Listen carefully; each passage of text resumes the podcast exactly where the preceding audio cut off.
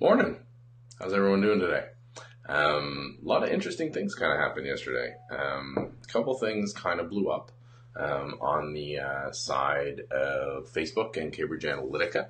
Um, let me just double check the levels here. Cool. All right. So, um, yes, weird, totally weird. Uh, well, not weird, but um, disappointing, I would say, in that Alex Stamos at Facebook is uh, shifting his roles away.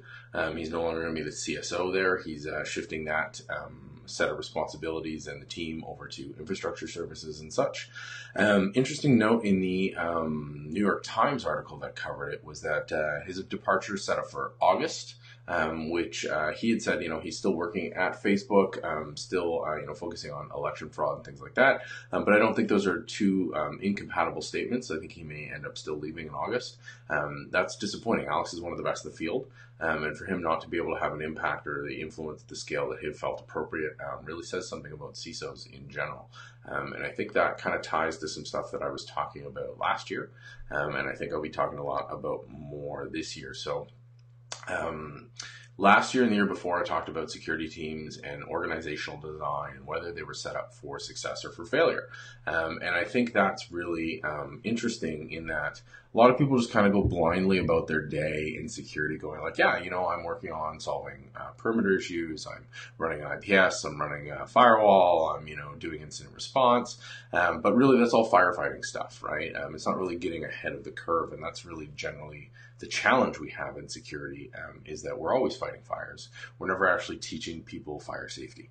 Um, and I think uh, it's an organizational design problem. You take all the people who are experts in security and you put them in a team on their own away from the business um, not talking to the business, not helping them develop better solutions, better um, problem or uh, solving problems in a more efficient manner, building security and privacy in from day one. Um, so, of course, if they're going to be effective, they're going to have to spend all their time in meetings and not actually do any work, um, which is not the way you want to go. That's not sort of how you want to um, run your team. Um, and then the flip side is, you know, uh, or they they can't communicate, they can't have the political will or influence, so they end up building these strong perimeters because it's the only thing they can control.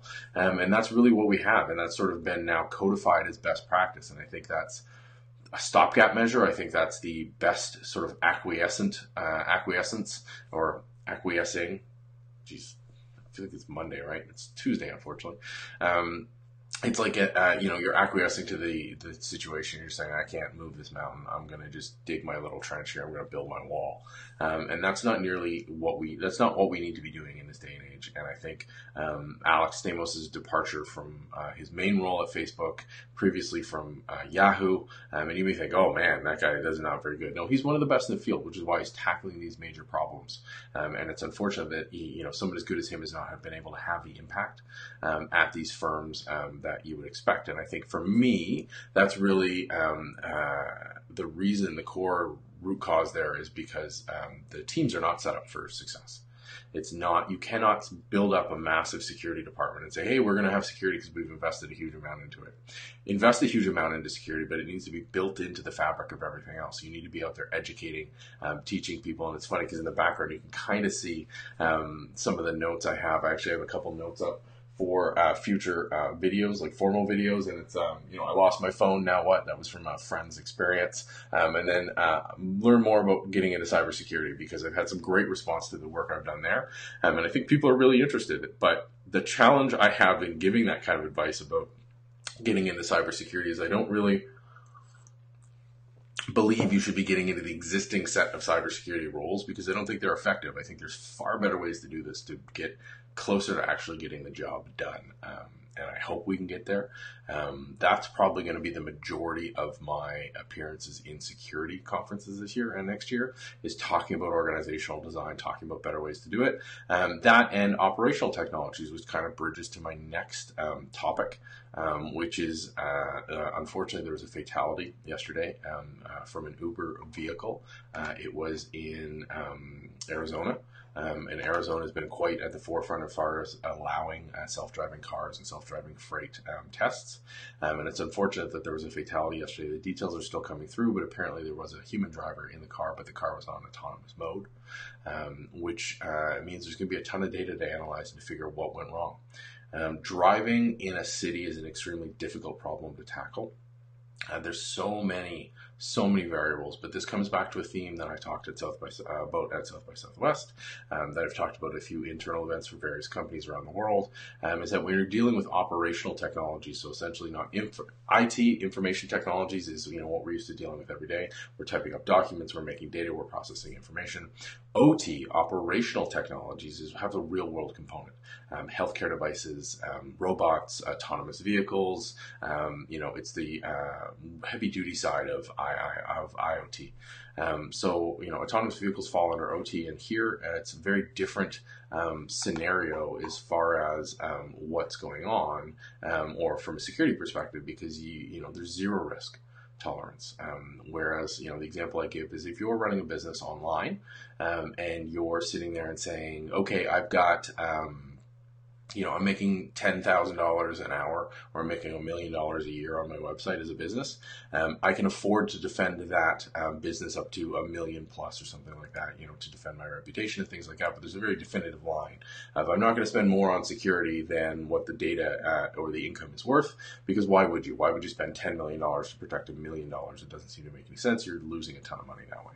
When it comes to operational technologies, that risk equation completely changes.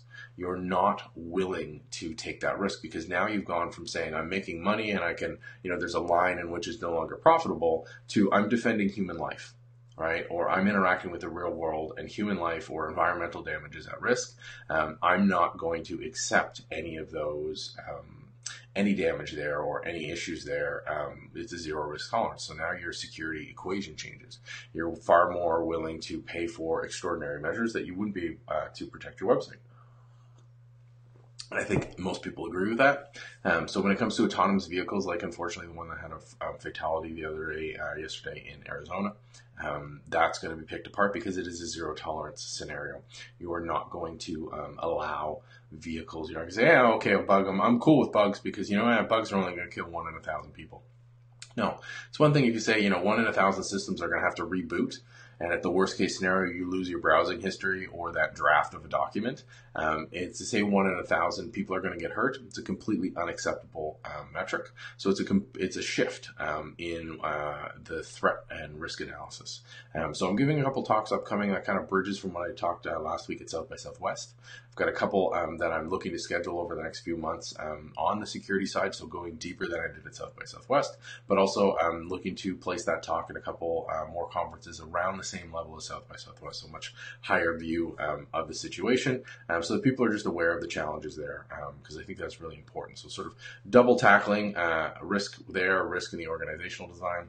Um, not sure where I'm going with this stuff today, uh, but lots on the, the plate to catch up from uh, from being away last week uh, and uh, not being on the ball uh, so much in the last couple days because I'm just recovering from that and getting back adjusted. So, anyway, unfortunate um, that that very unfortunate and tragic with the death in Arizona, um, and my heart goes out to that person and the family. Um, you know, it's it's. I don't even know what to say that. It's it's unfortunate. It's tragic. There's no other way to look around it. Um, thankfully, uh, all the testing has been paused um, so we'll see uh, what it is, but it is a wake up call, I think, for engineering. I think it's a wake up call for security to say, hey, there's real stakes here. And I think that's it, eh, that's a key takeaway for a lot of people in operational technologies. That it's not like IT where you can, eh, we'll patch it, we'll fix it. You know, so what if that game doesn't work properly? We'll just patch it again. Um, you can't pick, patch or fix um, real world damage. So hopefully there are um, real steps forward taken as a result of this tragedy. Um, but we'll see and uh, I, I, wish I had a happier note um, to, uh, to, to end this on. Um, I don't know where to go from there. Uh, hopefully, you know, somebody's got a good cat video or something where we can uh, we can pass that around. Um, or I saw on Facebook the other day a friend of mine had passed along of uh, it was just this absolutely adorable puppy going, you know, exercise is good for you, and he just had his paw on the uh, on the treadmill and just doing this was that was his exercise, and I think uh, that was something positive. Um, anyway, search around for some jokes, maybe find something to, to cheer you up. Didn't mean for this to go so sad, um, but I hope you have a good Tuesday, and I'll talk to you guys tomorrow.